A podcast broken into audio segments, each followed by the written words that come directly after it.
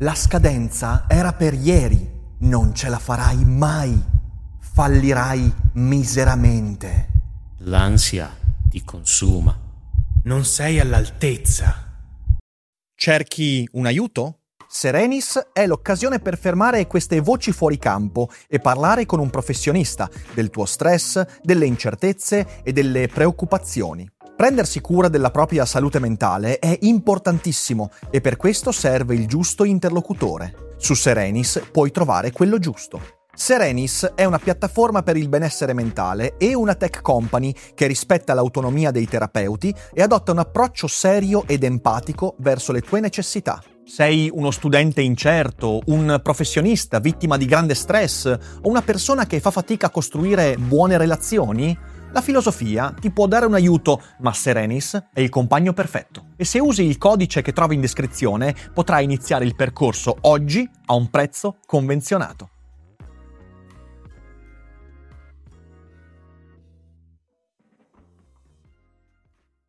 Beh, in, pand- in pandemia come co- è andata? A, par- a parte tu, tu, hai cominciato a fare cose online durante la pandemia, sì. Eh, live, cose del genere. Disperata sì, sì. perché stavo mm. ancora nella vecchia casa che era un buco proprio. Eh, che mi dicevi che era piccola e piccola. quindi eh, mi ha aiutato tantissimo l'idea di non sentirmi sola. Poi mm. ave- io tutti i parenti miei, io sto fissa a Milano, ma tutti i parenti miei stanno a Roma eh, e certo. quindi quel senso di mi sentivo proprio sola, sola. E poi eri stato... da sola, quindi cioè proprio... E quindi è stato bellissimo poi non essere così sola grazie alle live, ah, anche sì? se su Twitch ah, io sì. mh, mm, faccio schifo, cioè non sono come voi, vedete, qua ci stanno grandi professionisti, io invece... certo, in apparenza. Dove? Dove? Appa- dove? Dove? Dove? Non li vedo. Dove? Non li vedo, cioè se ce n'è uno, ditemelo che così, così gli chiediamo qualche consiglio, cazzo. Anch'io. non so io di cosa si sta parlando.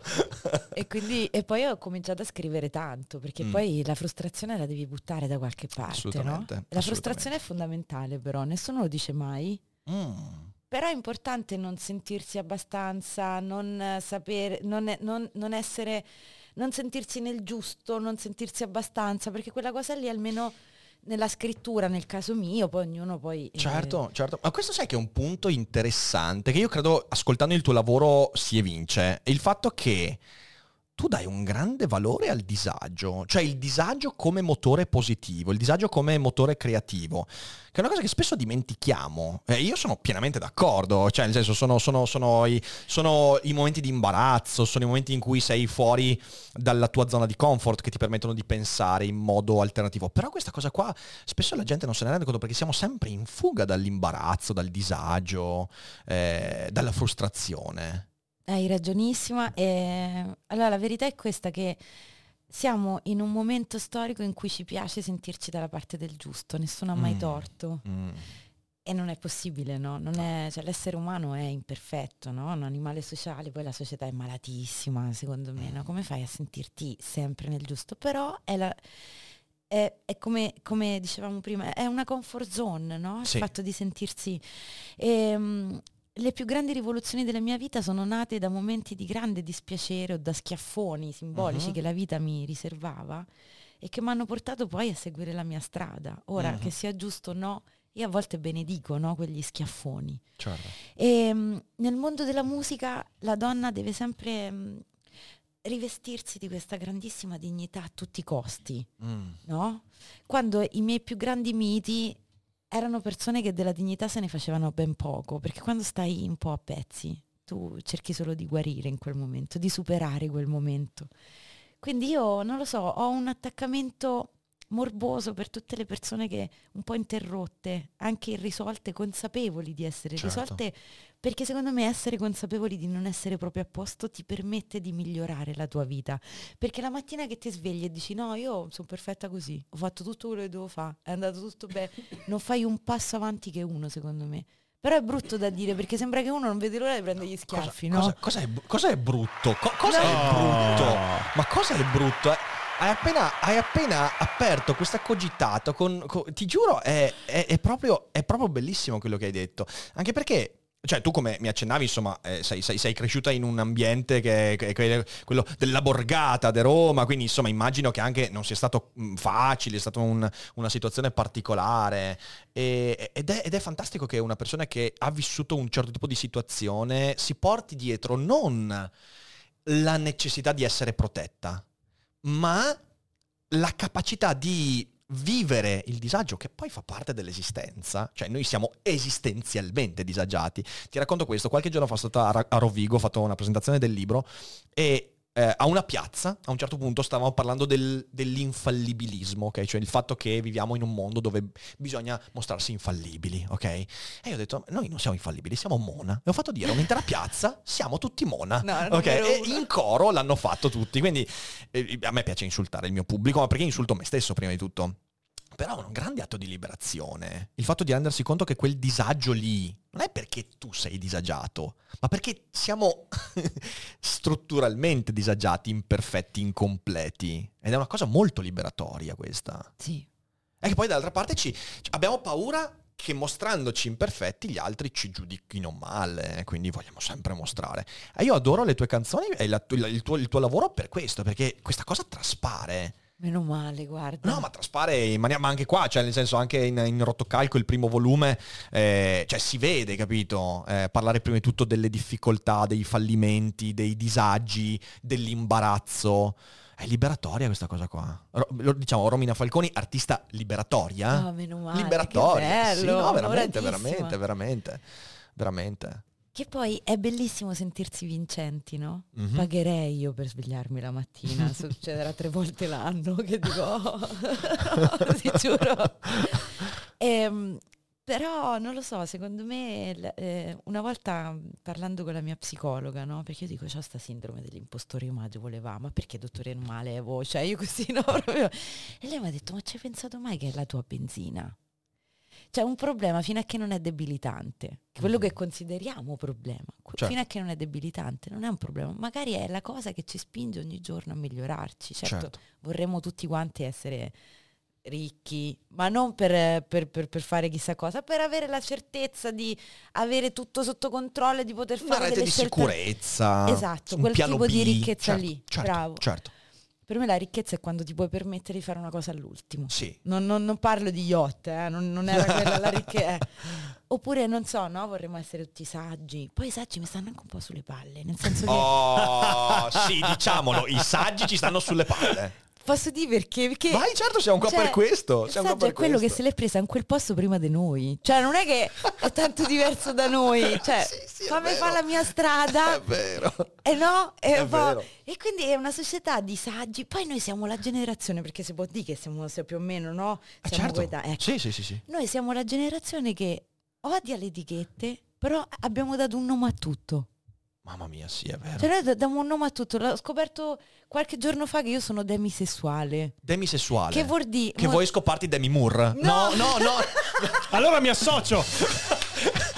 no sbagliato, scusa, scusa, giuro che era un errore in totale buona fede, in buona fede. Ok, ok, perfetto. Comunque quindi... ne approfitto per ringraziare Satrum che ha regalato 10 abbonamenti. Grazie Satrum, grazie mille. Grazie anche a Cepoliniani, c'è Corrado che si è abbonato. Oh. Ciao, lecca culo, Corrado lecca culo. Sì, no. sì, sì. Solo perché abbiamo qualcosa fatto da te qua in studio. Comunque, dicevamo demisessuale che non è quella cosa che hai detto, che cos'è? Che praticamente te la dico molto alla sorella come so come Ci piace. Sento, però è quando ehm, sei attratto dalle persone che ti coinvolgono innanzitutto a livello cerebrale emotivo. Ah, che è non diverso è che... da sapio sessuale, vero? È sì, vero, cioè non devi essere innamorato per forza, sì, anche sapio sessuale, okay. perché penso che ognuno di noi è sapio sessuale, okay. cioè a meno che siamo cinghialotti, cioè, però... Avrei... No, sì, penso, sì. non lo so, boh, in teoria, no. No, no, sì, sì, sono son, son d'accordo, sono d'accordo. Sì, cioè, cioè, magari può essere attratto fisicamente, però se poi ci sono quattro congiuntivi sbagliati e... No. È lì chiusura dei dubbi, subito. Mi piace. Eh, no. In un'altra vita, Eh, dici. In esatto. un'altra grammatica. Mi ha conquistato con una poesia se io potrebbi ti amerebbi. Se io Se- potrebbi, ti amerebbi. Esatto, esatto. Esatto. Stiamo degenerando ed è molto bello. Comunque, No, diciamo... Però per dire, abbiamo dato un nome a tutto, A tutto, a tutto. troppo, Sì, sì, perché sì, è vero che è importante dare il nome alle cose, però E c'è sta una mattina che mi sveglio e mi sento una povera stronza. Si può dire stronza? Vabbè. Si può dire quello che ti Ok. pare. No, ok. E, e dico, ma io cioè, non so neanche se st- ho fatto bene ad essere oggi qui, cioè fino a qui, ad essere arrivata fino a qui, aver fatto i sacrifici che ho fatto. E, mm, a volte benedico, no? Mhm. Tutte le cose che sono capitate, anche spiacevoli.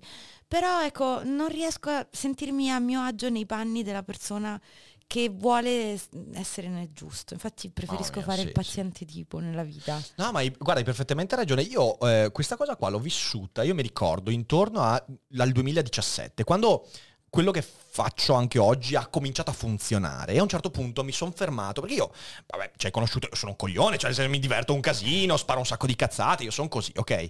E sono di, così di carattere.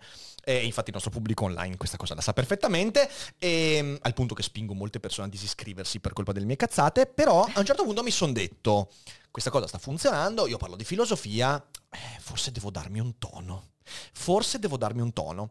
E ho pro- io giuro, ci ho provato, ho provato a costruire l'immagine della persona riflessiva, della persona che ci pensa, della persona che non si lascia distrarre. È durato tre, gio- tre giorni.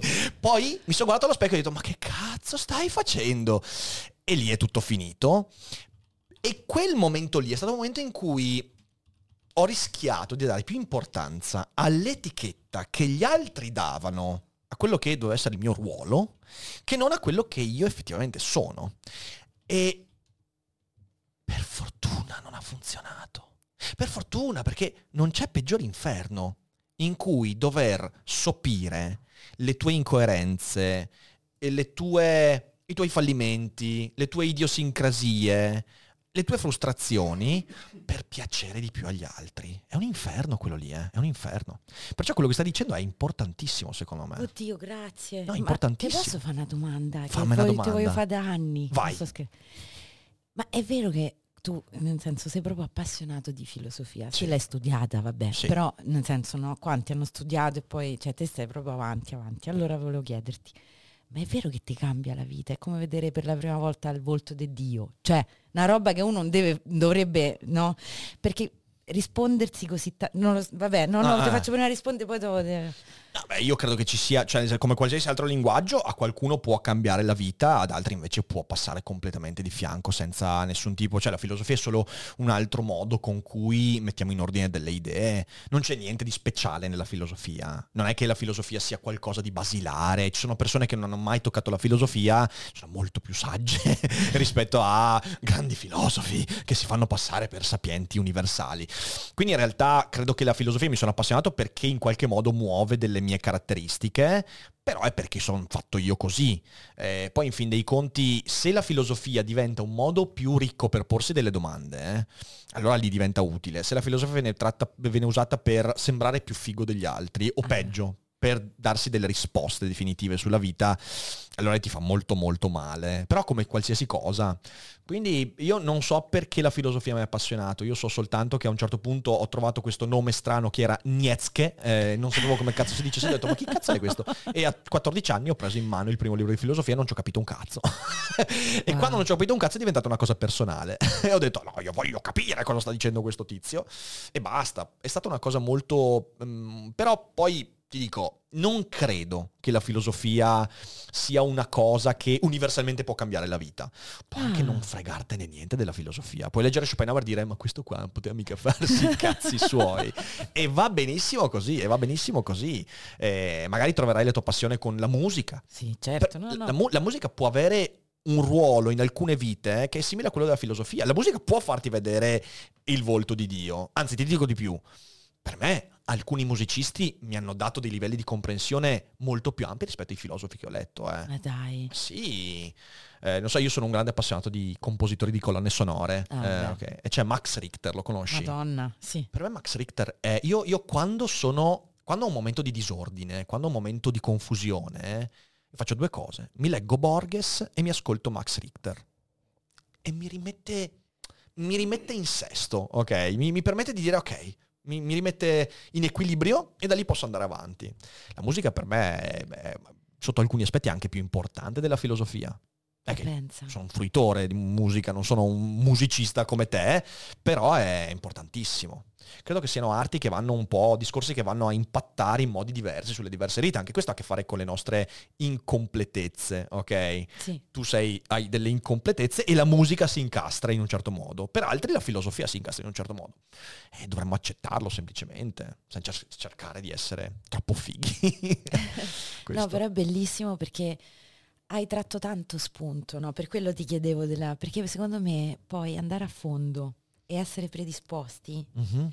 ti permette di farti altrettante domande. E una Certo. persona finché si chiede cose, secondo me va tutto bene. Sì, sì, assolutamente. È quello che intendevo, no? sì, sì. Cioè è illuminante quella cosa lì, però non è per tutti, credo, come ogni cosa, no? Sì, Come- non è... No, no, ogni, ogni- credo che ogni, ogni linguaggio umano ti permette di porti più domande. Dipende come lo usi tu.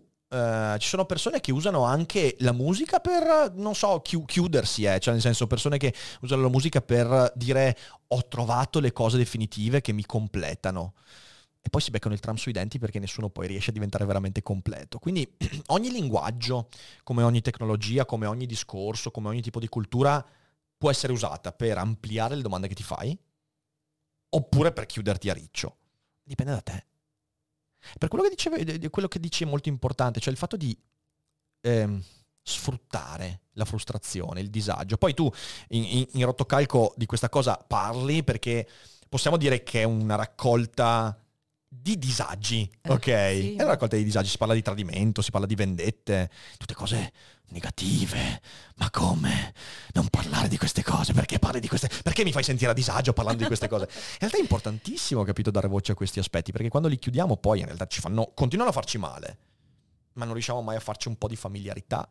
Sei riuscita a farci un po' di familiarità con le Eh, tue ombre? Sì, cioè, io mi sto salvando, cioè nel senso che nelle canzoni riesco ad essere quella che magari non so essere nella vita, no? Io mi Mm. sento un po' calimero e quindi ho creato Ok. questo, questo mondo che mi permette, che ne so, sul palco di essere quella che non riesco ad essere eh, tutti i giorni. Ma non è mm, una maschera, perché ho degli- dei tratti istrionici, per carità, ma non è solo una questione di maschera, è proprio di, eh, non lo so, sfogarsi bene in quel campo lì. Certo. Avrei potuto usare la pallavolo, qualsiasi altra cosa, invece lo faccio tramite le canzoni. E mi piace poi vedere nel mondo ehm, che ci sono le mode, che per carità rispetto tantissimo. Certo. E però ripeto, eh, anche lì i miei miti sono quelli che proprio le mode se ne fregavano. Erano persone che non avevano grandi consensi, non avevano...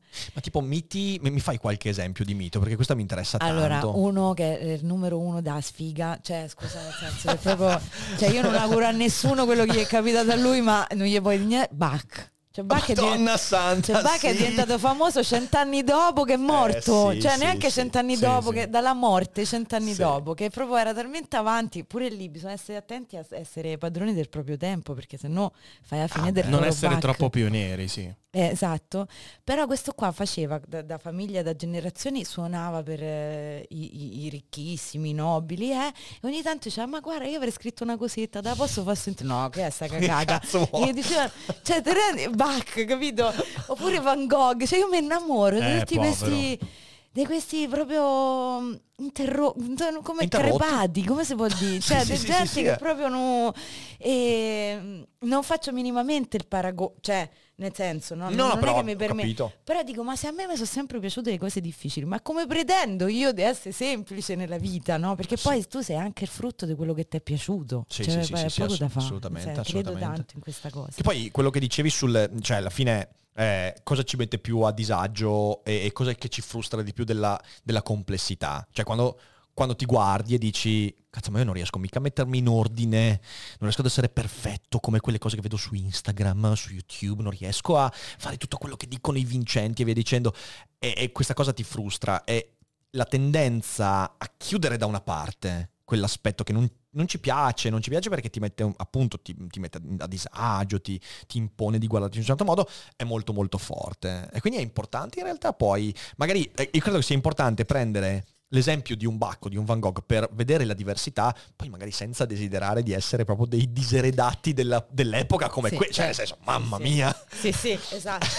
No, no, fa Borelli, no. Però in generale, e, e il punto è quello, no? Io per esempio Another day is here, and you're ready for it. What to wear? Check. Breakfast, lunch, and dinner? Check. Planning for what's next and how to save for it? That's where Bank of America can help. For your financial to dos, Bank of America has experts ready to help get you closer to your goals. Get started at one of our local financial centers or 24-7 in our mobile banking app.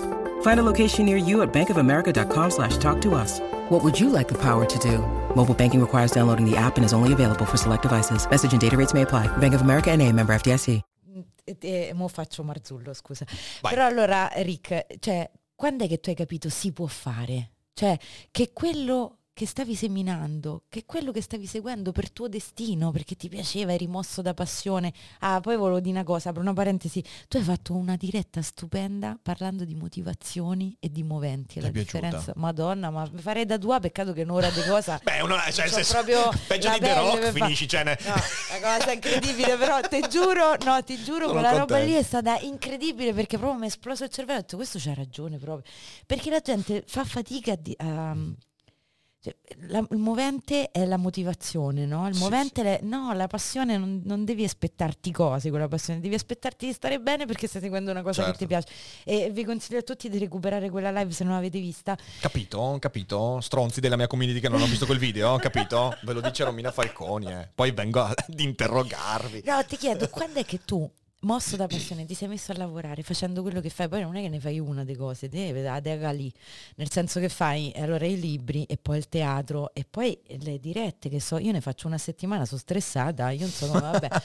però no, però per dire, no? Mhm. Ehm, quando è che hai capito, oddio, si può fare? Cioè, sta cosa può diventare... i- Guarda, il, il lavoro, ok? Eh, è successo quando veramente... eh, Io sono arrivato a un certo punto della mia vita, io ho mollato un lavoro che avevo prima, ok, ho cominciato a fare sta roba e ho speso un sacco di tempo inutilmente, apparentemente inutilmente, a pubblicare video, imparare i social network e via dicendo. E sono arrivato, in due anni sono arrivato ad essere in bolletta come poche altre persone al mondo, quindi dovevo scegliere tipo se pagare l'affitto o comprarmi una nuova schedina SD, quindi siamo arrivati a quel livello lì. Lì ha cominciato a funzionare perché hanno cominciato a chiamarmi per conferenze e via dicendo e lì me la sono scampata perché era proprio il momento in cui dicevo, eh vabbè, sta roba non funziona, devo trovarmi un altro lavoro. Anzi, scusatemi, devo trovarmi un lavoro. Come... un lavoro. Un lavoro. E, e poi lì invece ha cominciato a funzionare effettivamente. Eh, però in realtà non c'è stato il momento in cui ho detto ah sta roba funziona. Perché in qualche modo funzionava in quanto grazie a questa cosa anche quando economicamente non funzionava ho imparato un sacco di roba ero maturato come persona, cioè nel senso io ved- vedevo, vedevo le mie relazioni beneficiarne, quindi vedevo che riuscivo a circondarmi di persone che erano un po' più in linea a quello che sentivo di essere, persone più interessate, perché ero io a mascherarmi di meno rispetto a prima. E quindi queste cose qua hanno- mi hanno portato di vantaggi prima di quello economico. Eh, però io mi sono buttato veramente in modo incosciente. C'è un, c'è un video bellissimo, faccio un collegamento con una cosa che ho visto qualche giorno fa. C'è un video di un bassista. Io adesso sono presissimo, sto guardando un sacco di video di bassisti. ok? Wow. Cioè, tipo, c'è Dave 504 che è italiano, fa i video in inglese, 12 milioni di iscritti, ho scoperto un sacco di bassisti. Io non suono il basso, suono un po' la chitarra, ma il basso no. Però sono preso, intrippato a guardare questi bassisti che fanno cose assurde. E c'è questo bassista, che penso sia americano, britannico, che ha fatto un video per il milione di iscritti. E si intitola eh, From Zero to 200,000 eh, Hours eh, on the Bass. Ok, 20,000. quindi- Wow.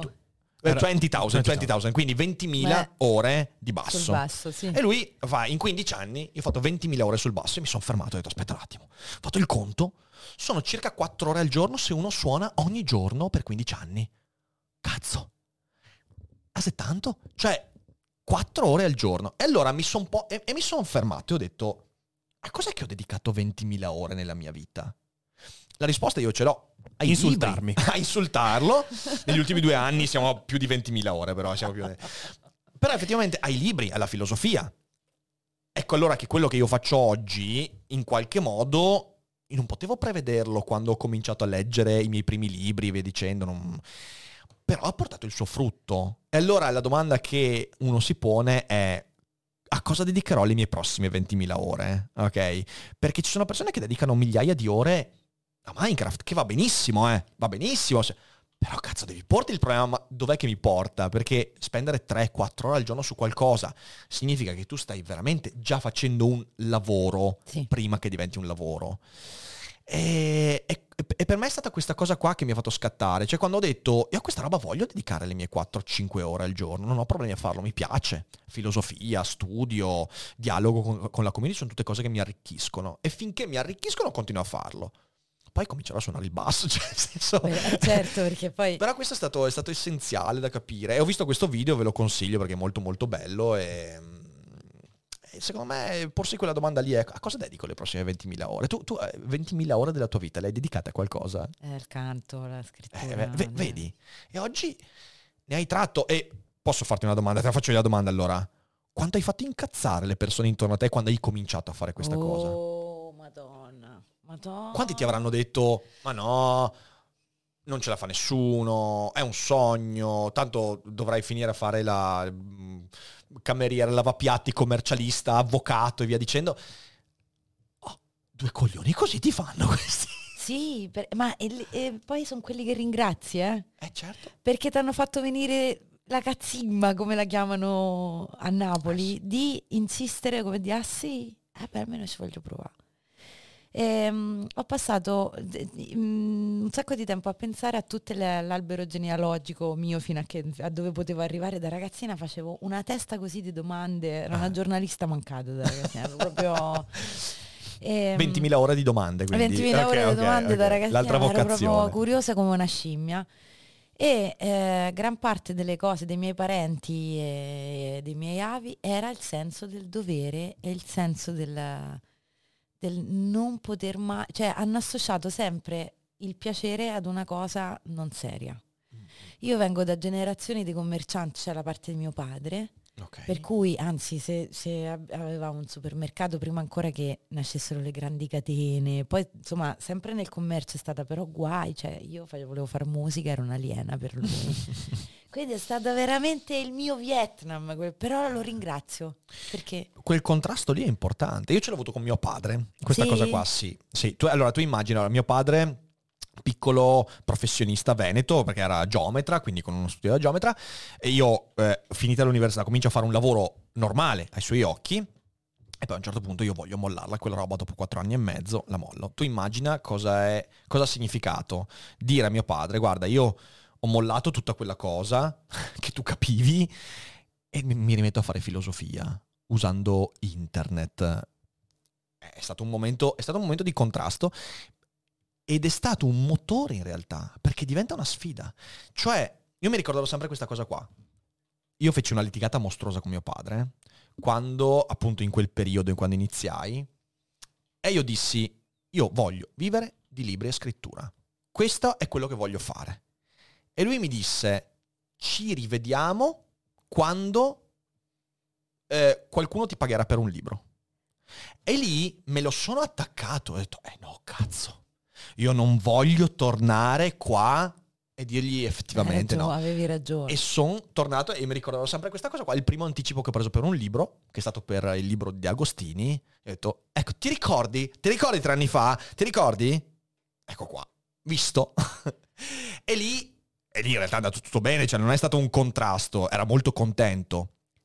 Quella sfida, quel fastidio, quel- quella frustrazione eh, è stata fondamentale. Siamo creature che vivono di contrasto.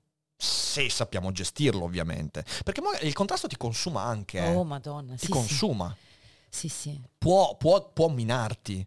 Però credo che bisogna, cioè, in qualche modo va affrontato un po' con coraggio il contrasto. Cioè, Sì. tu mi dai l'idea di essere una ragazza coraggiosa, nel senso, la frustrazione, il contrasto, il fastidio, non mi nascondo, No. lo affronto a viso aperto. No, no, poi sono fragile su altre mille cose, perché poi c'è questa cosa che se tu mostri le tue fragilità o racconti di un episodio magari che ti ha veramente distrutto, disossato proprio, a volte la gente fa un tutt'uno, cioè, cioè, se sei fragile in quello sei fragile, magari sono granitica su altre cose, no? Certo. Ed è questa la, la bellezza poi della- del, del crescere, no? di, di avere un basamento più solido di quanto si possa credere. Uno dovrebbe essere armonico sempre con se stesso, no? Sì. A volte non sono neanche... cioè, c'è una cosa sola sacra ed è la cosa che ti fa star bene in quel momento per te. Però quella è, quella che in quel momento ti fa alzare la mattina e avere un po' di energia. E quindi va bene così. Assolutamente, Questo- assolutamente. E eh, non lo so, però se la gente, io non, a me ogni volta capita che ogni volta che esce una canzone è un po' un giorno triste per me perché non è più mia. Ti hanno appena regalato l'abbonamento al nostro canale. Sei abbonata a dei Ora sei Cogito, abbonata. sappilo. Eh, sappilo, che carini. Ed è partito l'hype train. Grandi, ragazzi, Grazie grandi. POS, grazie a tutti quelli che stanno sostenendo. Grazie mille. Scusa l'interruzione. Che meraviglia. Allora, no, dico, quando esce un tuo libro, non hai un po' di tristezza che quella roba lì non la puoi plasmare più, non è più tua? No, in realtà per me quando esce un mio libro dico "Uff, fatto. Ah, sei serio? Fatto. No, il libro, il libro è una cristallizzazione di cose pensate, riflettute, su cui non voglio rimetterci mano. No, no, questo da questo punto di vista no, devo dire, Vedi, devo dire bello, che vero. credo che sia eh, credo che questo sia molto diverso rispetto invece a un album, però credo che sia anche legato al tipo di linguaggio. Sì, Mm. penso, eh, può, de- può La essere. musica è molto più magmatica rispetto invece alla pagina scritta e poi credo che cambia anche molto un romanzo da un saggio. Forse con il romanzo sentirei molto di più quella cosa là. Il saggio invece filosofico, bene o male, è, oh, è questo, tac. È una questione molto personale. Beccatelo e basta. Tipo la sindrome di, da, di Da Vinci. la sindrome di Da Vinci. Sì, che lui non era capace di finire una cosa. Per lui era sempre incompleta. La sindrome di Da Vinci, guarda le sue opere e dice per Vinci. Bello. Complimenti! per Dinci, Rick! Sappiate, sapete che avevo in mente un sacco di, di, battu- di rime terribili che io ho evitato. La mia mente ha selezionato la rima che non ci faceva bannare da Twitch. Quindi io No, voglio, voglio dirla bravo, questa cosa. ti sei Voglio, dirla, impegnato, voglio dirla, voglio dirla. Comunque altri abbonati persi, ma va bene così. Dicevamo, diciamo. Tu la senti invece quella, que- quella cosa? Se io sento quella cosa dico, Dio non posso più metterci mano, Eh. perché no, mi, mi piace l'idea di plasmarle fino all'ultimo, poi in realtà si ricomincia da capo e ogni volta ricomincio da capo e mi sento come se fosse il primo giorno. È bello questo, è bello. Ne- mm, vabbè, il saggio magari è diverso, però eh, secondo me uno scrive innanzitutto per sé. Come un Questo salasso, so come di. Perché secondo ogni volta che ho pensato eventualmente a un ipotetico ascoltatore non riuscivo, avevo proprio il blocco. No, cioè, ma come oddio, fai? faccio? Esatto. Guarda, quando la gente mi chiede, eh, tu mi hai fatto la domanda prima, chi è il tuo target? E mi hai risposto, ma che, che cazzo ne so? Cioè io ai miei eventi incontro l'ottantenne, il quattordicenne, il professore di filosofia, quello che non ha mai letto un libro di filosofia in vita sua, trovo, trovo di tutto. Perché? Perché io queste cose io le faccio, le faccio veramente per me, cioè io Sì, parlo sì. di quello che mi interessa, nel modo in cui mi interessa. Ho la- l'idea che se uno fa una cosa onesta nei propri confronti, poi arriva anche all'altro. Però se io mi ponessi il problema di dire, ok, che target voglio incontrare oggi? No, no, lì è macello, sì, sì. Ah, cazzo, che inferno, Sì, sì. che inferno. No, No, fai le cose per te. E ve- verranno fuori più autentiche, più oneste. Ehm, E, le farai per crescere tu. Cioè, questa Sì. è la cosa bella, no? Sì. Cioè, tu eh, da- dalle tue canzoni impari, non insegni. Eh, ne impara, sì, ma da, in Hai gene- capito? eh, sì, sì, no, ma è, è bellissimo poi se- sentirsi sempre di, eh, ogni volta è un ricominciamento, so come si può dire, ogni Sì. volta è un... eh, Un nuovo inizio, sì. un nuovo inizio, sì, sì, sì. No, quello è bello. Finché lo senti è la strada giusta.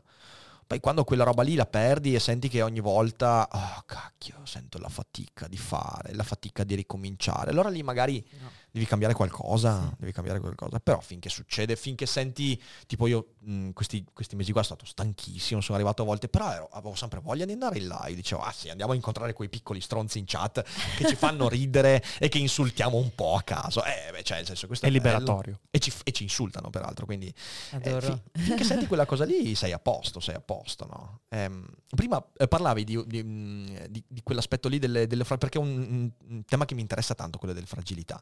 Ehm, When you need mealtime inspiration, it's worth shopping Kroger, where you'll find over 30,000 mouthwatering choices that excite your inner foodie. And no matter what tasty choice you make, you'll enjoy our everyday low prices, plus extra ways to save, like digital coupons worth over $600 each week. You can also save up to $1 off per gallon at the pump with fuel points. More savings and more inspiring flavors make shopping Kroger worth it every time. Kroger, fresh for everyone. Fuel restrictions apply.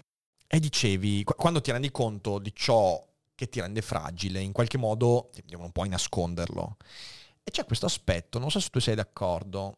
Eh, noi siamo fo- forti su tante cose, ok? Non so, siamo competenti su quella cosa, abbiamo delle certezze, chi più, chi meno, e poi abbiamo un sacco di cose su cui siamo traballanti, insicuri, incerti. Se tu ti metti a nascondere quelle cose lì, si vede, si vede. E quindi in qualche modo credo che uno debba affrontarle, ok? Manifestarle, dire, oh ragazzi, sì, cioè, queste cose, traballo, sono incerto, ho paura e non c'è niente di male. Perché poi se tu non fai questo, poi non ti rendi conto che le vere incertezze, cioè quelle che proprio ti minano, che ti fanno cadere, sono quelle di cui non hai consapevolezza. Cioè quelle che arrivano veramente dall'oggi al domani. C'è un romanzo che, la gente lo sa in chat, io, è il mio romanzo preferito, che è Solaris, di Lem. Quale? Solaris.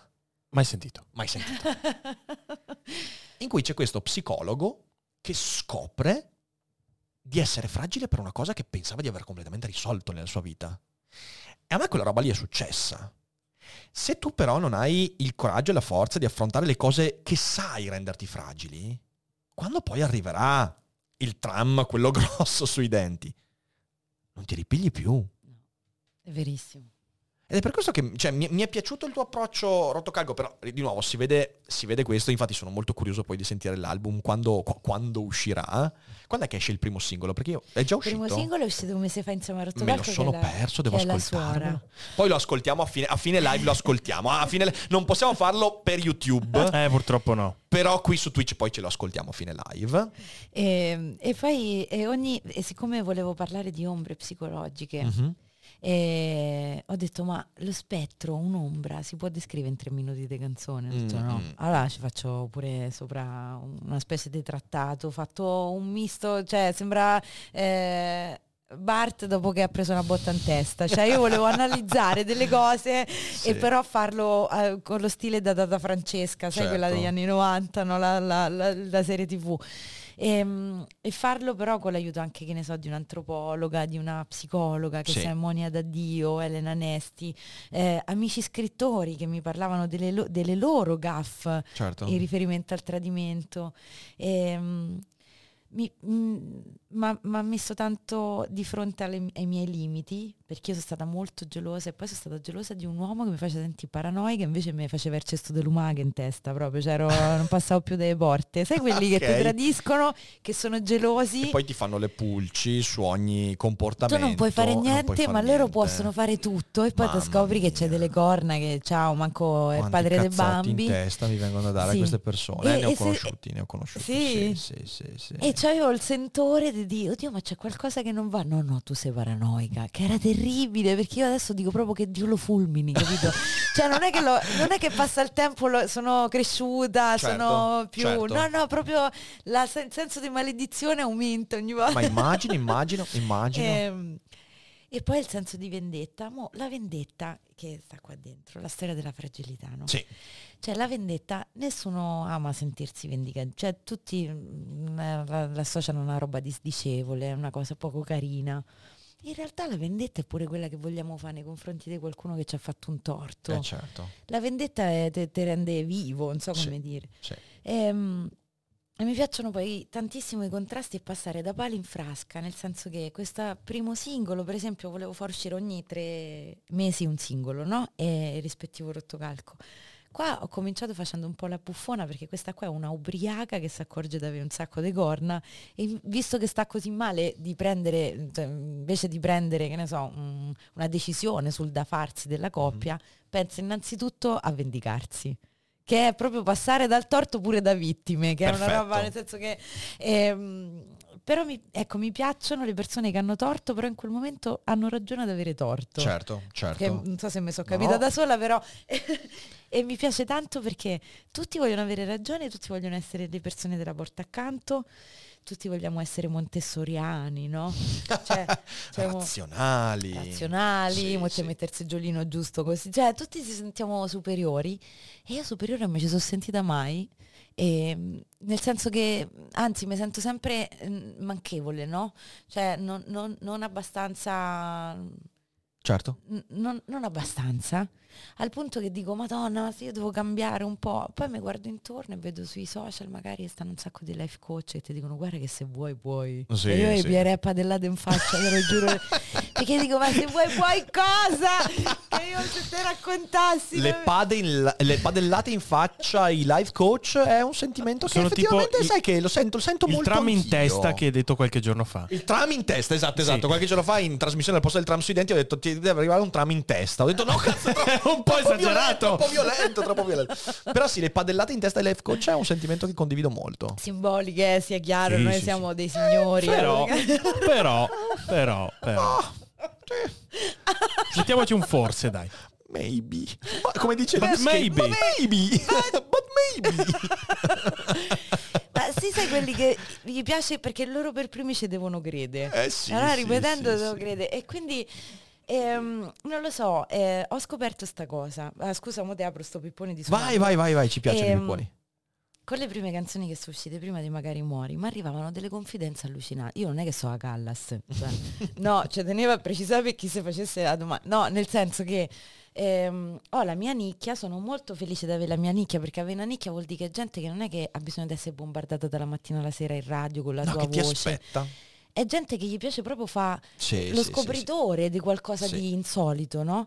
E, e quindi anche solo que- che poi se, se- e, e tu lo puoi capire perché sei stato uno dei pionieri, no? Nel senso comunque lavori in un canale che è considerato nuovo per la Certo, massa, certo. e quando una persona ti capisce in questa condizione qua ti ha capito veramente. Sì, e già sì. sta cosa andiamo a accendere un cero perché non è scontato questa società e siamo bombardati di roba e quindi così. Ehm, ma arrivavano queste confidenze allucinanti. Ho detto, ma facciamo un centro d'ascolto. Perché mi hanno detto, ma fammi un firmacopie. Dico, ma non è da mercenari il firmacopie. ma dico, ma poi che so, a Gallas? Chi so, Cioè, cazzo. dopo quattro città abbiamo chiuso qua a baracca. Dico, quindi, eh sì, perché parliamo... de- eh, sai che uno deve costruirsi, no? All'inizio ci Certo. è voluto tantissimo. E ho creato questo centro d'ascolto. A parte che la gente che passava diceva, ma è gratis? Dico, certo signora che è gratis. Cioè, no, a volte dicevo, perché mi piaceva l'idea che quelli che mi seguivano per una volta fossero ascoltati dalla cantante invece di ascoltare. E perché nascevano proprio delle confidenze così. Da lì mi è venuta l'idea dei rotti in cuore, cioè del disco che uscirà, Eh, titolo elegantissimo. Porto in cuore è Eh, bellissimo. lo so, però è tanto... eh, anche infatti. Poesia. Vedi, però... ehm, e quindi ho detto, vabbè, ma scusa, ma famo ogni volta un'ombra pesante. Mhm. Poi a volte qua ho fatto un po' la buffona di quella ambriaca che si vuole vendicare. Mo il prossimo sarà sulla sindrome dell'impostore, che proprio Eh mi beh, riguarda tanto. Certo. E la sento tanto... E, e- e non se ne esce però. E infatti Ricca, io ti volevo chiedere a te, no? Tu ti sei messo tanto in discussione e so la tua storia perché ho seguito Mhm. i tuoi video su YouTube, l'ho seguiti e perché faccio pure degli orari un po' Ok, da quindi, metronotte, quindi non è nel senso quindi ti che- guardi un sacco di video di notte. Sì, io tantissimo, tantissimo, perché Ok. purtroppo ho il fuso orario di Pechino. Cioè, nel senso che io purtroppo non dormo, non, dor- non dormo mai, raga, non dormo mai da quando sono eh, da quando vado alle elementari. Non, Ah, non- dormi? Dormo tre ore a notte, quattro Ok, ore. mannaggia. Inferno, Ok. inferno sulla terra, su, giuro. Quindi mi aiuta tantissimo essere stimolata almeno lì perché dico almeno faccio qualcosa di utile invece che sta guardare al soffitto, no? E mm, quando ti costruisci qualcosa, quando vanno tutti di qua e tu Sì. vuoi andare di là Sì. e dici io me lo voglio costruire io, il mio posto nel mondo, non voglio, ven- voglio fare qualcosa che nessuno mi potrà mai togliere. Mhm. Quante sono le insicurezze, Rick? Mo io non so, noi siamo diversi, abbiamo background diversi, però t- sento tante connessioni, per quello ho trovato tanto Certo. importante quello che fai, i messaggi che lanci. Però sono tantissimi i dubbi, no? Però a volte se ti fai divorare dal dubbio, che no, Eh, bisogna tenere un po' di equilibrio. Cioè, nel senso, io credo che sia eh, è fondamentale nutrirlo quel dubbio lì. Perché eh, i periodi più brutti della mia vita sono quelli in cui avevo smesso di chiedermi se quello che stavo facendo era effettivamente il mio, ok? Perché non avevo il coraggio della risposta. Eh, cioè, già sapevo che non era il mio, però non mi ponevo la domanda perché altrimenti la risposta mi avrebbe dovuto far mettere in discussione. Da lì ho imparato, ho detto io ogni giorno devo chiedermi veramente in qualche modo se quello che sto facendo è il mio, se mi rende soddisfatto, se mi dà carburante. E questa cosa vale per il lavoro, per le relazioni, per tutto quanto, ok? Poi non si può fare sempre perché sennò ti esaurisci, ok? Però avere l'atteggiamento di dire io devo nutrirlo quel dubbio lì. Poi dall'altra parte tu sai che eh, quello che fai è sempre un salto nel buio, cioè è sempre un salto nel buio. Ehm, negli ultimi 4-5 anni io ho fatto un sacco di salti nel buio, alcuni mi sono fatto male, ho sbagliato, eh. Però quei due o tre che hanno funzionato oggi mi permettono di fare quello che faccio e di darmi la libertà creativa che ho e di aver creato relazioni con persone problematiche come il mio regista, ma insomma anche importanti con altri collaboratori, ospiti con cui sono nate amicizia. Quindi dobbiamo sempre renderci conto che è un salto nel buio e per questo il- quello che dicevo prima, siamo tutti mona, ok? Siamo tutti mona significa semplicemente che quando senti quella sindrome dell'impostore, eh, non è che perché uno non la mostra, non la sente. Siamo tutti impostori. Siamo tutti impostori. Siamo tutti, tutti abbiamo un grado di finzione che diventa malvagio quando vuoi convincere gli altri di essere più di quello che sei, ma diventa proficuo quando fai pace con la consapevolezza che tutti stanno un po' fingendo e che tutti brancoliamo nel buio. Quando tu ti rendi conto di questo, il salto nel buio lo fai perché sai che tanto lo stanno facendo tutti. Ed è quello lì l'equilibrio. Metti in dubbio te stesso, sapendo che il dubbio non è un ostacolo che ti stai mettendo, ma è inevitabile. È inevitabile. Perché senza dubbio siamo dei sassi. È questo. È verissimo. È questo. E, e credo che sia, sia una cosa importantissima. E, e quando smetti di porti quella domanda lì, qu- quando smetti di nutrire, allenarti a quel dubbio lì, allora è perché stai veramente deragliando. Non te ne accorgi. Stai cercando di conservarti. Stai diventando un'etichetta. Ok? Quando diventi un'etichetta, cioè diventi l'etichetta che gli altri vogliono darti. Eh, lì diventa una merda. Lì veramente diventa una merda. E quindi è questo un po' secondo me il discorso. Per questo che è nutrire le incoerenze, ok? Avere co- grazie, grazie, grazie del Wow. fumo. E grazie anche a Ride, Around the NBA. Abbiamo Grazie. dei cestisti qua questa sera. Wow. Ciao cestisti. Eh, per questo che nutrire il dubbio, eh, non scappare dalla frustrazione, usare l'imbarazzo, l'imbarazzo come motore creativo. Non puoi creare niente se non ti imbarazzi, eh. Verissimo. Madonna, altro da duaggio. Cioè, veramente, se non, ti denu- se non hai il coraggio di denudarti un po', se non hai il coraggio di contraddire le aspettative degli altri, Oh, madonna, sì. che cazzo fai? Diventi la replica? La replica di repliche, di... allora fai il filosofo, allora devi essere sempre vestito in un certo modo, devi parlare sempre in un certo modo, non puoi usare parolacce, devi Certo. sembrare in un certo... Cioè, ma, ma che palle! Ma che palle! E quindi è questo, cioè io ci vivo male con queste cose qua e perciò vaffanculo. No, ma è verissimo, però te sei creato la tua dimensione ed è tua. Ah sì sì, Cioè, io invito chi cazzo immagino mi nessuna- pare, io invito chi cazzo... Sei mai stata invitata da un filosofo in trasmissione? Ma di- io no. Vedi no. cazzo, Vedi, ecco! eh, certo. E invece i filosofi devono invitare di più Romina Falconi, porca miseria. sì sì, è, è questo, è questo il, um, il punto. Quindi mi piace, mi piace molto il tuo atteggiamento, mi piace molto. Ehm, Poi c'è anche l'atteggiamento, cioè c'è anche proprio il- la, la satira fa parte di questo. Oh, sì, Ok. Grottesco. I miei miti. Il grottesco. Nel, nel- Dammi un altro mito grottesco. Dai, dammi un altro mito del grottesco. Vabbè, tanto... Pippo Baudo, come hai detto. Ah sì sì, ah, sappiate, sappiate che ah, io questa cosa, questa cosa la voglio dire. As- ah, fermi tutti, fermi tutti. Ha appena ricevuto il più grande complimento della sua vita. Ok. Il qui presente. Romina Falconi, prima di questa trasmissione, mi ha detto... Hiring for your small business? If you're not looking for professionals on LinkedIn, you're looking in the wrong place. That's like looking for your car keys in a fish tank. LinkedIn helps you hire professionals you can't find anywhere else, even those who aren't actively searching for a new job but might be open to the perfect role. In a given month, over 70% of LinkedIn users don't even visit other leading job sites. So start looking in the right place. With LinkedIn, you can hire professionals like a professional. Post your free job on linkedin.com slash spoken today. Che... Cos'è che mi hai detto? Ho detto, ah, Orica, sei meglio di Pippo Baudo. Ma no, ma, Oh là! Là! ma voleva essere un complimento. Ma lo è! Ma lo è! No, perché lui c'ha una dialettica. Io ho detto, io sono tutta un po' agitata, dico, perché questi hanno due cervelli così. E io ando vado. E lui mi fa, ma no, ma io non capisco perché a volte è... Dice, ma cosa sarà? A volte le persone si sentono, come mi hai detto, che, che tu vo- che sei una persona... semplicissima, però a volte ci sono state delle persone che ti hanno detto, ti hanno incontrato e hanno detto, sai che non ti facevo così? Mhm. E io ho detto, guarda che è colpa della dialettica, perché te c'è una dialettica perfetta, sei meglio di Pippo Baudo. Pippo a hanno scritto. tutti, No, come ma come Pippo Dufer? Pippo no, Dufer. Pippo Dufer, io vi querelo, eh. Io vi io vi querelo. Pippo Dufero, però ride. Io vi querelo. Io vi querelo. Rick Dubaudo. Rick Duba. È andata così, ricca, a me mi Pezzi di dispiace merda. tanto. È andata di così, fratelli. Comunque, comunque, comunque. Torniamo, torniamo a, a- a noi. Dicevamo, la satira, miti, Ah. grottesco. Mi hanno chiesto spesso in intervista, ma tu eh, che- qual è il tuo eh, artista di riferimento? Si aspettano tutti in cantante, anche lì, ma perché devo copiare uno che già, già ci è riuscito? Dico, arrivo io, mo mi seguono a me, seguiranno quello. E i miei miti sono Mario Monicelli e Elena Oh. Vermüller. Cioè quelli che del fallimento hanno fatto i protagonisti di tutte le storie possibili. Il grottesco è prendere una tragedia e provare a riderci su. Che lo so che è, è folle. Nelle canzoni sta cosa non, non funziona, cioè è molto difficile da far capire perché il cantante che interpreta quella canzone o che l'ha scritta, non importa, è un po' il portavoce, un po' come Miss Italia o come la Miss Universo.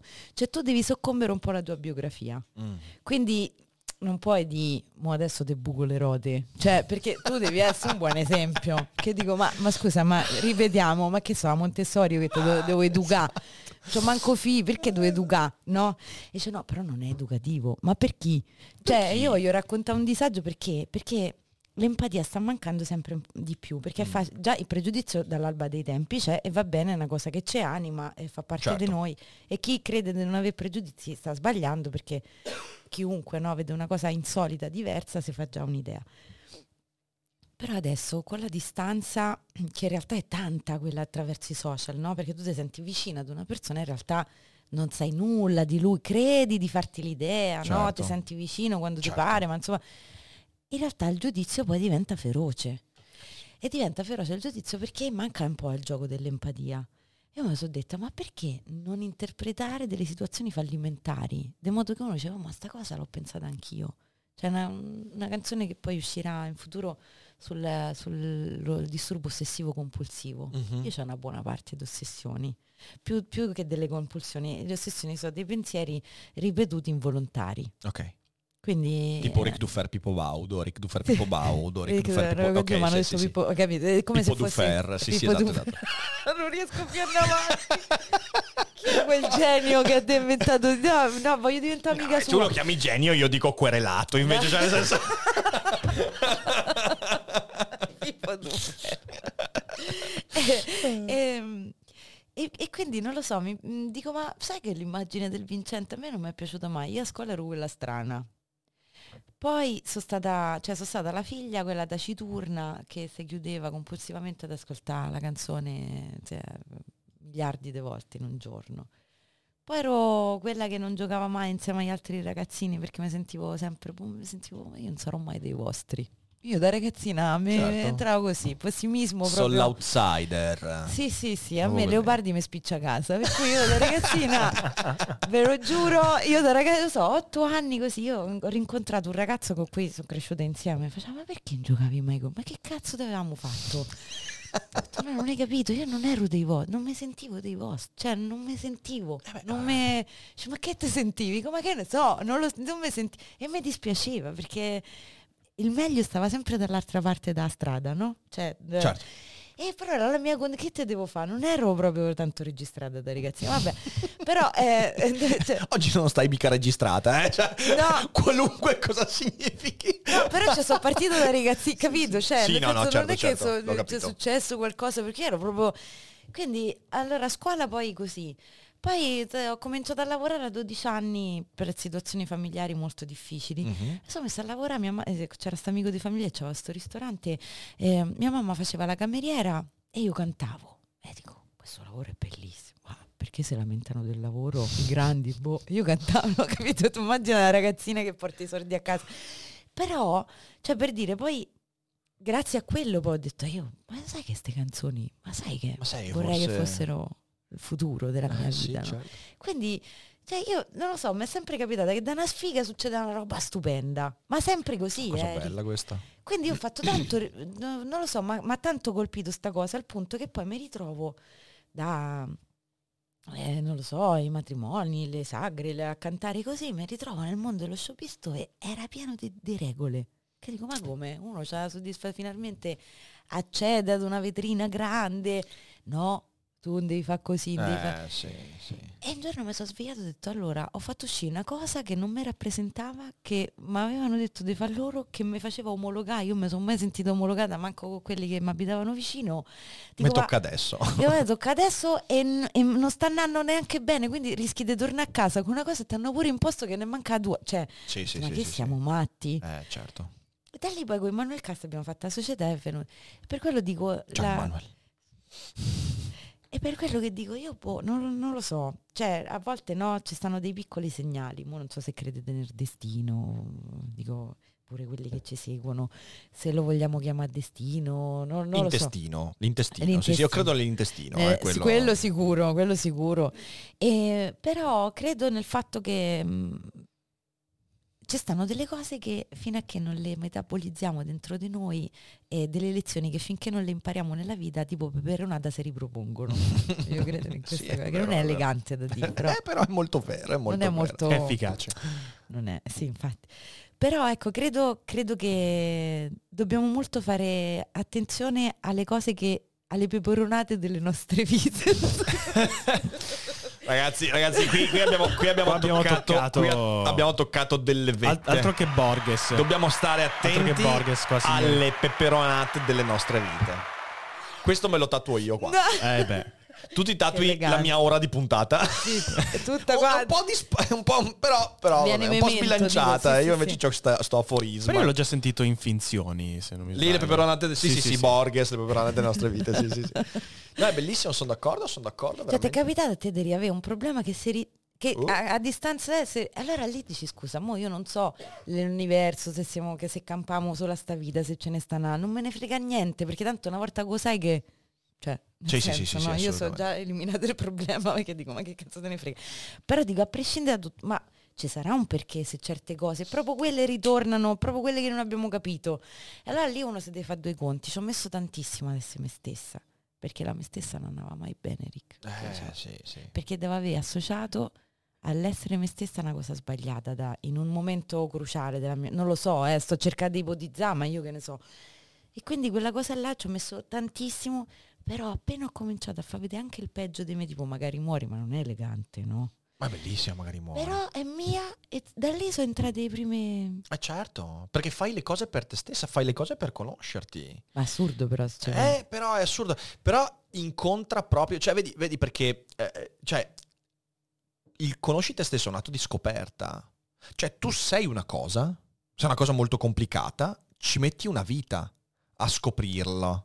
Poi, una volta scoperto, cambia di nuovo, eh, perché poi noi siamo creature molto mutevoli. Però in fin dei conti, e l'arte credo che sia proprio... Tu hai fatto l'esempio di Van Gogh. Cos'è eh, Van Gogh scriveva a suo fratello questa, questa cosa bellissima. Lui diceva, eh, io dipingo così non perché voglio mostrarvi la realtà come la vedo, ma per vedere la realtà. Cioè, dipingo e creo uno stile eh, perché ho bisogno io di vederla in un certo modo. Perché il dipinto mi cambia, mi insegna. E allora è questo l'atto di scoperta di sé, che non è più conoscersi, ma proprio scoprirsi. A un certo punto io scopro e la scoperta avviene attraverso dei piccoli traumi, a volte dei grandi traumi. E quando il trauma è troppo grande, tu finisci per nasconderlo e quando lo nascondi, tu ti togli di mezzo una parte della scoperta di te stesso che è la peperonata, che prima o poi arriva, torna in forme orribili peraltro, quando la nascondi, quando la peperonata la nascondi per troppo tempo, tu non vuoi sapere. Cioè, senso- Meglio non sai, sai chiedersi, che è sì. proprio una metafora perfetta quella della peperonata. Tu hai, hai appena, non sono mai prodotto- elegante, hai appena caso. prodotto un pensiero filosofico metaforico straordinario, te lo dico. Cioè, questo qua diventa un meme del nostro canale, sappilo. La peperonata, come dicono nello Sparino degli Anelli. La peperonata! Cioè, cioè- Come la vita è una merda. Dildo, dildo Baggins. Dildo Baggins, "La peperonata!" Quindi, no, al netto di tutto questo è, eh, è proprio questo il punto, che grande o piccolo il trauma che ti ha dato degli indizi su chi sei, va affrontato, devi guardarlo in faccia.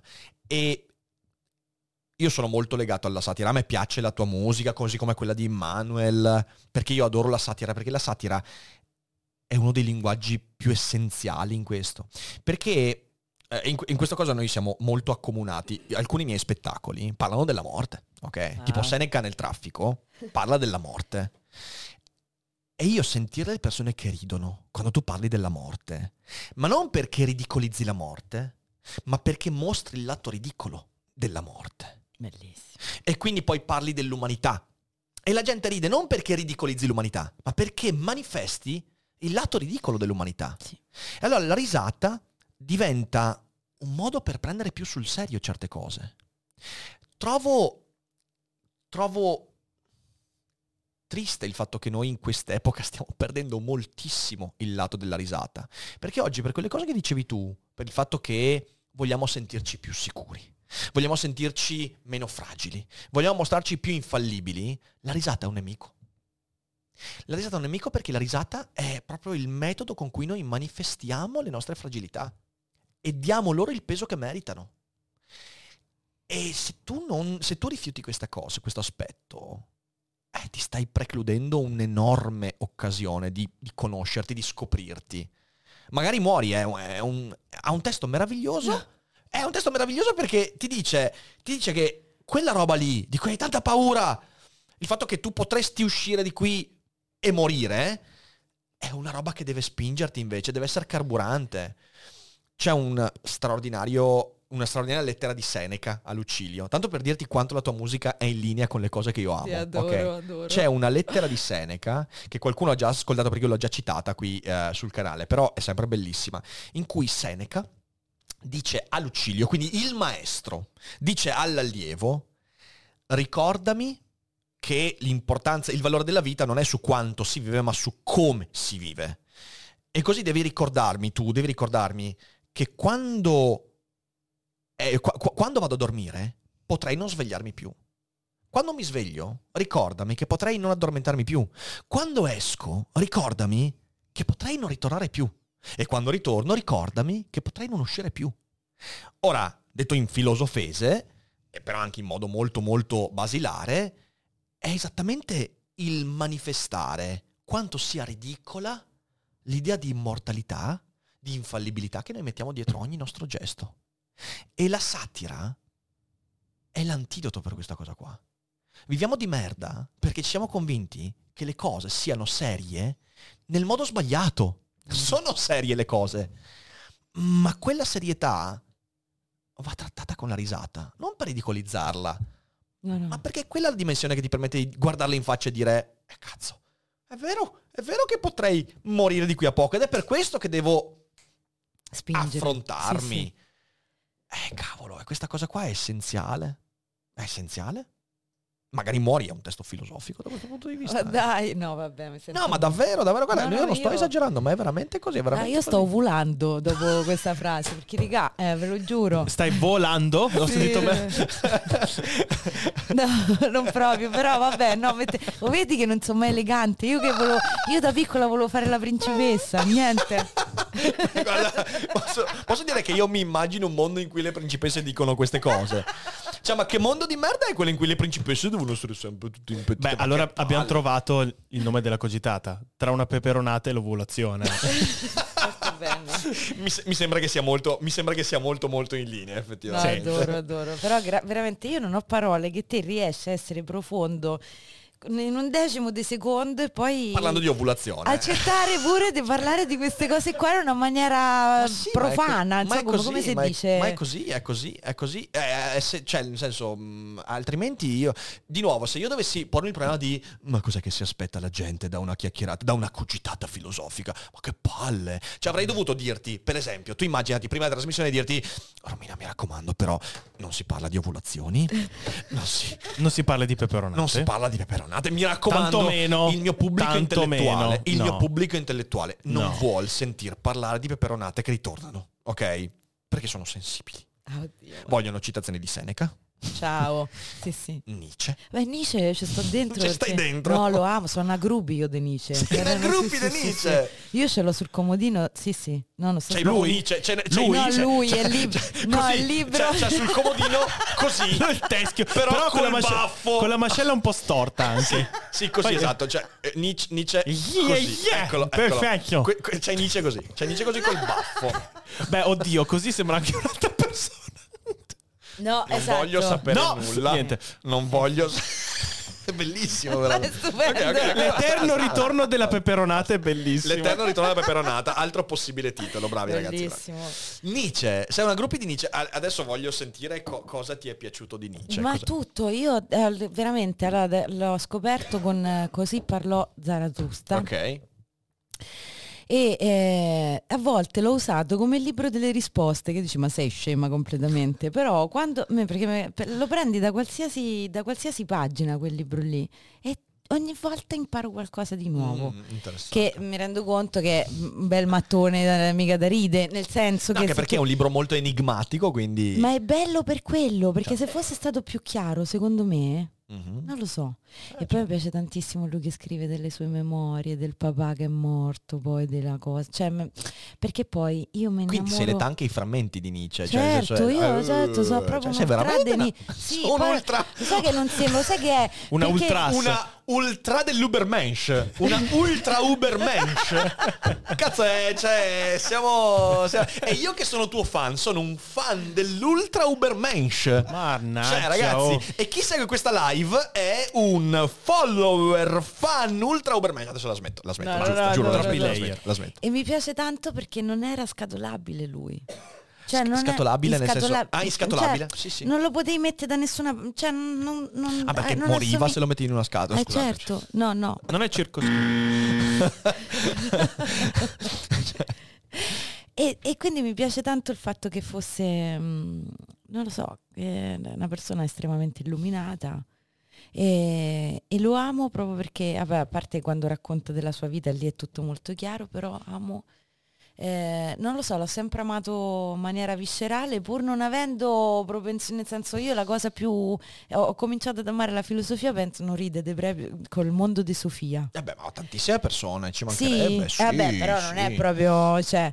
Eh beh, poi- è, un, è un- è un testo entry level che ci sta e può essere una buona introduzione. Senti, ma mi dici qualche filosofo che tu hai detto proprio l'ho odiato? Odiato? Sì. Beh, sono tanti. Davvero? Beh, sì, potrei citarti. eh, vediamo un po'. Ehm, vabbè, ovviamente il nemico pubblico numero uno che è Hegel, cioè nel senso. Ah.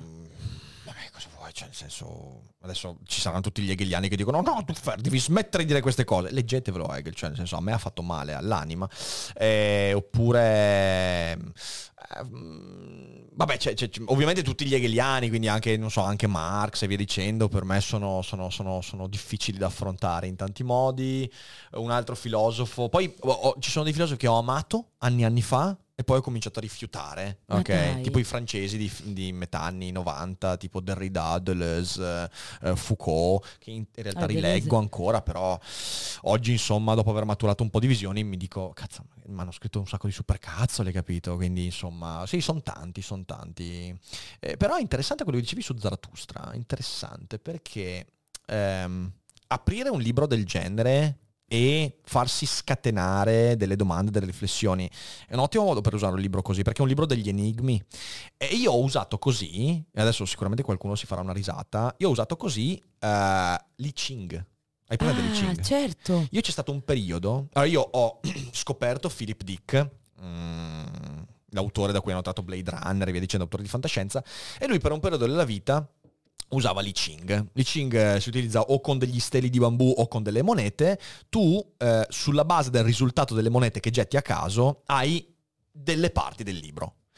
E, e per me è stato interessante. Io l'ho usato per anni Li Ching e non sto scherzando. Ma pensa te. Perché in realtà Li Ching è un interessantissimo modo per farti porre domande in modo alternativo. Che è un po' quello con cui si, cioè, si può fare così anche con lo Zarathustra, ok? Cioè è una fucina di domande. Tu hai un problema? Tranquillo, se apri Li Ching in un certo modo, non ti predirà il futuro, non è quello. Quelli che lo usano male dicono, ah, Li Ching ti dice che succederà. No. Li Ching ti crea un enigma che ti impone di porti domande in modo diverso su quello che stai vivendo. Per un periodo della mia vita è stato utile, è stato, è stato un po' più di un divertissement, è stato proprio un modo per cercare di fare ordine su alcune cose. Poi, poi l'ho abbandonato, cioè io è, è là, ce l'ho ho ancora le monete, però è, è molto bello perché di nuovo questo va, va a collegarsi a quello che dicevamo prima, cioè utilizzare la cultura non per darsi delle risposte, per dire ah ok, le cose stanno così, che non sappiamo un cazzo di come stanno le cose. Nietzsche meno di tutti, Nietzsche ha avuto una vita di merda. Porello. Mamma mia, Beh, vedi che io, ma io amo proprio questi qua, Sì, sì, sventrati una- dalla vita. Ami una- disperati. C'è una Oh, mi passione per piace gli tanto. A me sventrati. se non finisce in tragedia non mi ci metto nemmeno, eh, raga. Eh, mi dispiace, signora mia. Signora mia, la Signora tragedia. Cioè, faccio C'è caso, fosse uno con una vita che dice ah, ho avuto una botta di culo. Manco No, uno. manco uno. No, no, effettivamente Nietzsche, botti di culo poche. Porello. Poche, poche, poche. La botta di culo l'ha data al cavallo poi a Torino. Scusatemi. Scusa- vabbè. Scusatemi. Vabbè, vabbè. Scusatemi, eh, non, parliamo de- non parliamo delle perversioni sessuali di Nietzsche. Comunque, eh, dicevamo, eh, l'idea è quella di farsi scatenare delle domande, non di trovare delle risposte, che, che- che è un modo, è un modo controintuitivo, ok? Perché hai un problema, ok? Mente calcolatrice dovrebbe portarti a dire, ok, questa è la soluzione. Questo può succedere quando devi far volare un aquilone o devi, cazzo ne so, programmare la drum machine e via dicendo, sì. Però se devi porti il problema di dire che cazzo faccio della mia vita? Come sta andando la mia relazione? Come cresco i miei figli? A chi cazzo le chiedi le risposte? Cioè, chi ti darà delle risposte? Il life coach. Ah, Mamma che prendi a padellate. però è proprio quello il punto. È, è controintuitivo, però gran parte dei nostri problemi sono veramente, hanno bisogno di enigmi i nostri problemi. Sì, È che è molto fastidioso. Cioè, è faticoso, eh. madonna, sì. Faticoso. Però è quello, è quello. Quindi eh, lo Zarathustra lo usi bene, tu Ah, io lo- è, è la cosa che poi dici, ma veramente, a me, guarda, mi aiuta tanto e ce l'ho proprio nel comodino co- tipo portafortuna. Perché lui secondo me era un intrattabile, era uno Madonna. Scorgiatissimo. Però, se, ne- ecco, se fosse stato uno un preso bene, un fricchettone, ma che Eh. mica scriveva quelle cose. No, non cioè, scriveva. Nel senso, non sto dicendo, Dio, che bello che hai avuto una vita di merda, Frederick, che così siamo tutti, tutti più illuminati. Che c'hai da... Però sto dicendo, eh, a volte quello che eh, magari non amiamo tanto di noi è la nostra benzina. È la cosa che poi permette anche a chi sta intorno a noi di imparare tanto. Nietzsche era un vecchio scoraggione, e questo gli ha impedito di essere un vecchio scorreggione, no? No, io lo Eh? amo, vabbè. No, capito? A proposito di peperonate. Ah, peperonata! Vedi che ritorna tutto e va sempre Eh, lì. eterno poi, ritorno. Ritorno terribile. peperonata. No, però sì, sì, è, è- è- è vero, ogni tanto ci penso anch'io. Io, eh, non so, mi viene in mente Kierkegaard, ok, che è uno, uno dei filosofi che bene o male negli ultimi anni ho citato di più, perché, beh, perché è stato veramente, anche lui, tipo, c'è, c'è questa cosa di Kierkegaard che mi fa impazzire. Eh, lui era molto cristiano, ok, era molto... però lui a Copenaghen se la godeva la vita, eh, se la godeva, solo che la viveva male. Ora non so se sai, però Kierkegaard ha scritto dei libri che sono tipo, c'è il diario del seduttore, e quindi lì lui parla della vita estetica, quindi di, di questo personaggio che si gode la vita, ha tante ragazze, gli piace insomma l'intrattenimento e poi però dentro è vuoto, ok? Perché cerca la felicità fuori di sé. E poi ci sono le figure della vita etica, invece quella insomma che segue le regole, e poi c'è il cavaliere della fede, che è tipo quello che fa il salto del fede e via dicendo. Mi diverte molto un fatto, che Kierkegaard mentre scriveva queste cose della vita etica, della cavaliere della fede, andava in giro a scopare come un riccio. E, e io me lo immagino lui, me lo immagino che tipo va in giro per Copenaghen, scopa, scopa, scopa, scopa, scopa, scopa, beve, beve, beve, si diverte, poi torna a casa e si mette lì tutto da solo a martoriarsi e dire oddio l'ho fatto di nuovo, l'ho fatto di nuovo e si mette a scrivere timore e tremore, fa devo smettere. La sera dopo va in giro, scopa, scopa, scopa, scopa, scopa e torna a casa e fa no ancora cavaliere della fede. C'è questa vita tormentata. C'è, c'è un libro bellissimo che se vuoi eh, eh, ti piacerebbe molto, che è un libro di un divulgatore di filosofia che si chiama Nudelman ed è un filosofo Ah, francese ok. e si intitola... Porca Vuoi che te lo miseria. cerco? Cercami Nudelman, Nudelman. Ah, non l'uomo noodle. Non si scrive come l'uomo noodle. noodle, noodle. io non ho parole. Come ho si parole. scrive? Noudelman. Ah, Noudelman. Noudelman. Sì? Filosofia- Ca- Camille Laurent. No. Eh, eh, non so, eh, libro filosofia, vita di filosofi e Nudelman. Cerca, è... la- la- come- ricordo come si Les Enfants de Cadillac, no. No. Eh, de- di quest'anno, quindi non credo. No. L'ho scritto, l'ho scritto Eh, giusto? Nudelman con due N. Il genio della menzogna, eccolo là, il genio della Ah, ok. menzogna. Eh, il genio della la segno, menzogna. eh, sì, sì. Quel libro lì è bellissimo e ti piacerebbe perché racconta di come tanti filosofi predicassero bene razzolando male. Che però non è, un- non è una cosa negativa. No, ma sta cosa che uno deve per forza. allora, se tu rappresenti nella tua vita la cosa che sei anche nell'opera, ma uno l'opera la fa proprio perché nella vita è una merda. E gli volete levare l'opera. Qualcuno A me che lo dice. No, ma scusa, no, nel senso, non è che mo, vede- No, se ma allora, se no, ma nomi ragione. ragazzini, Uno fa filosofia perché è una Oh. merda. Eccolo qua! Pippo Baudo è pure una È, merda. è come gli psicologi. Secondo te gli psicologi sono Ma- le persone più sane al mondo? stai Il scherzando? contrario, il contrario. Sì, Uno si deve È salvare. è vero. Uno è si vero. deve salvare e quindi l'opera deve- è, è una roba che, che- che- che fai perché nella vita non, non lo sai fare quella cosa, cioè, almeno creo qualcosa che sta un po' di buono visto che io sono una merda. Questo è come fai a Nell'opera c'è il distillato di ciò che, che è meglio in te. Sì. E tu puoi restare una merda. Cioè, nel senso, anzi, probabilmente resterai perché sarà sempre una cosa a cui tendi. Ed è questa una cosa importantissima. Questa è veramente una cosa importantissima. Eh, C'è, una, eh, c'è un esempio di questo, non so se sei presente. Eh, Io adoro, io sono un grande appassionato dei Noir Désir, ok? Ah, bellissimo. sì. Tu sai che il cantante di Noir Ah, Désir... ha ammazzato quella Figlio di fi- puttana, ok. È stupenda, hai visto che bella che era.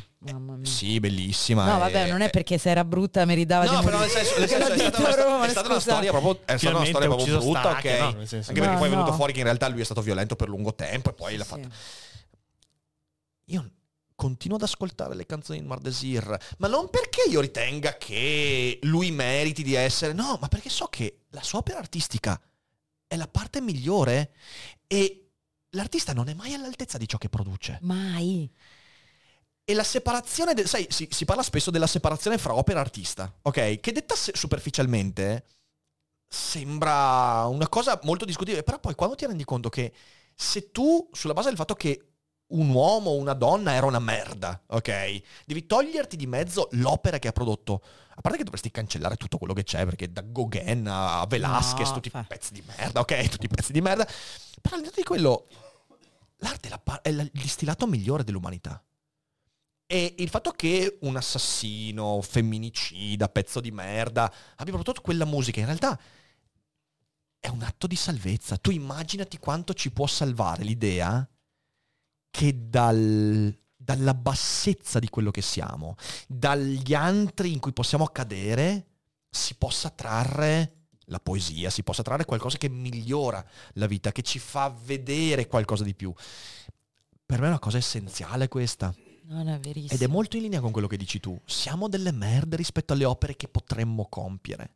Ma sarebbe peggio il contrario, no? Mamma cioè, se fosse, cioè, tu immagina una persona perfetta, stupenda, e fa un'opera che è un po' così. e co- A me Levone Porterà mi fa, mi fa piangere. A maggior, a maggior ragione adesso mi fa piangere ancora di più perché dico tu eri inconsapevole che avresti fatto un macello. figlio La caresse la mitraille, c'est ti qui nous tiraille, les palais des autres jours d'hier et demain. È, è- cioè, è un testo. Bellissimo. Che è no, no, ti incredibile. giuro, bellissimo, hai ragione. E quanto mi stupisce il fatto che un essere umano di merda possa fare una roba del genere. Ma posso fare altri esempi? Pensa a Céline.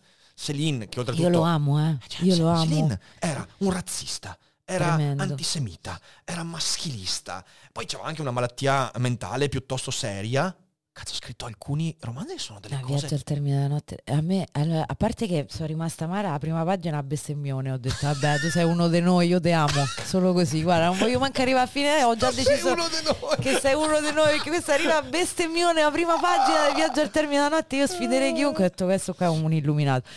Poi ho capito, poi prima mi sono folgorata col libro, poi, eh, poi dopo, perché poi io sono un po' una nerd, nel senso che eh, succede questo, che voglio sapere poi tutto delle cose delle persone. Ok, ok. Eh, sono una feticista della dietrologia, sta. cioè, dico che cosa ti ha spinto a scrivere quella roba là?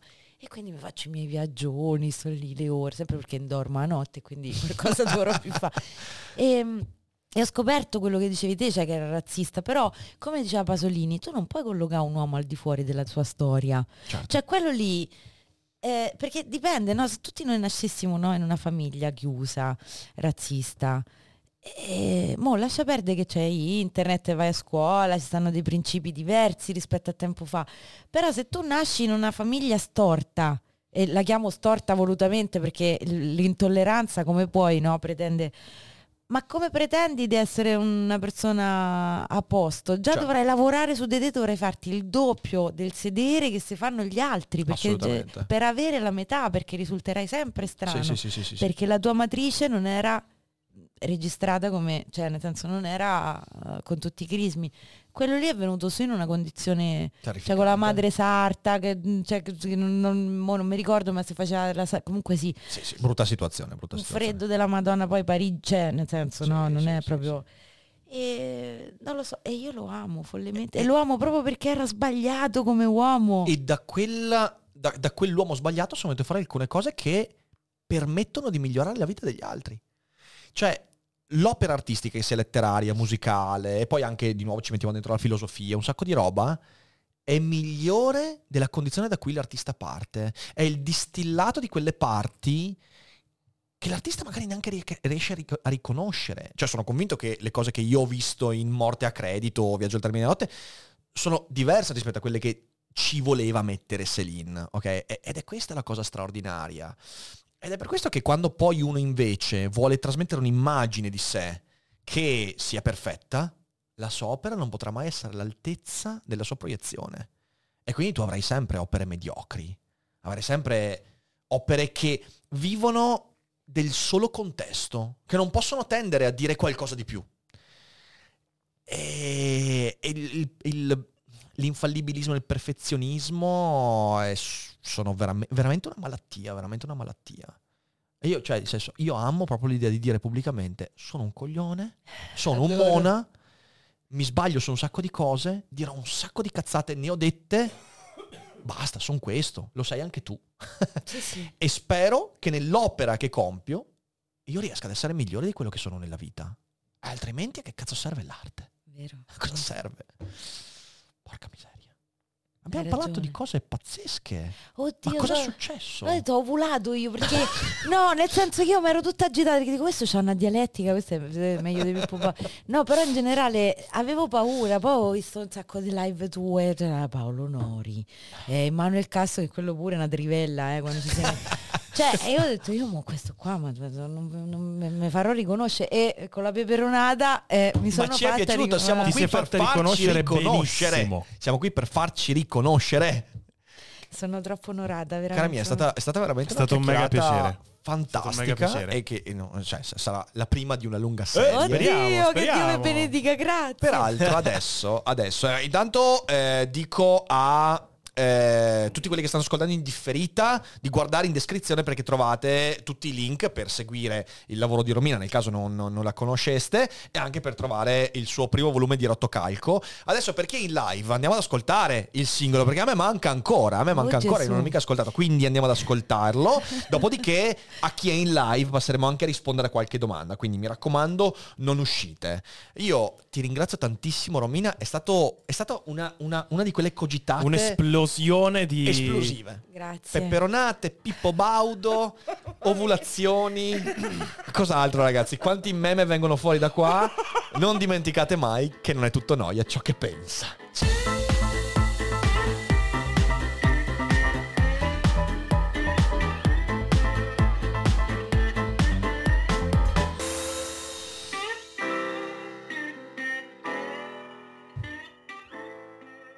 Ciao, sono Lucrezia e questo è un consiglio da parte del Voice Network.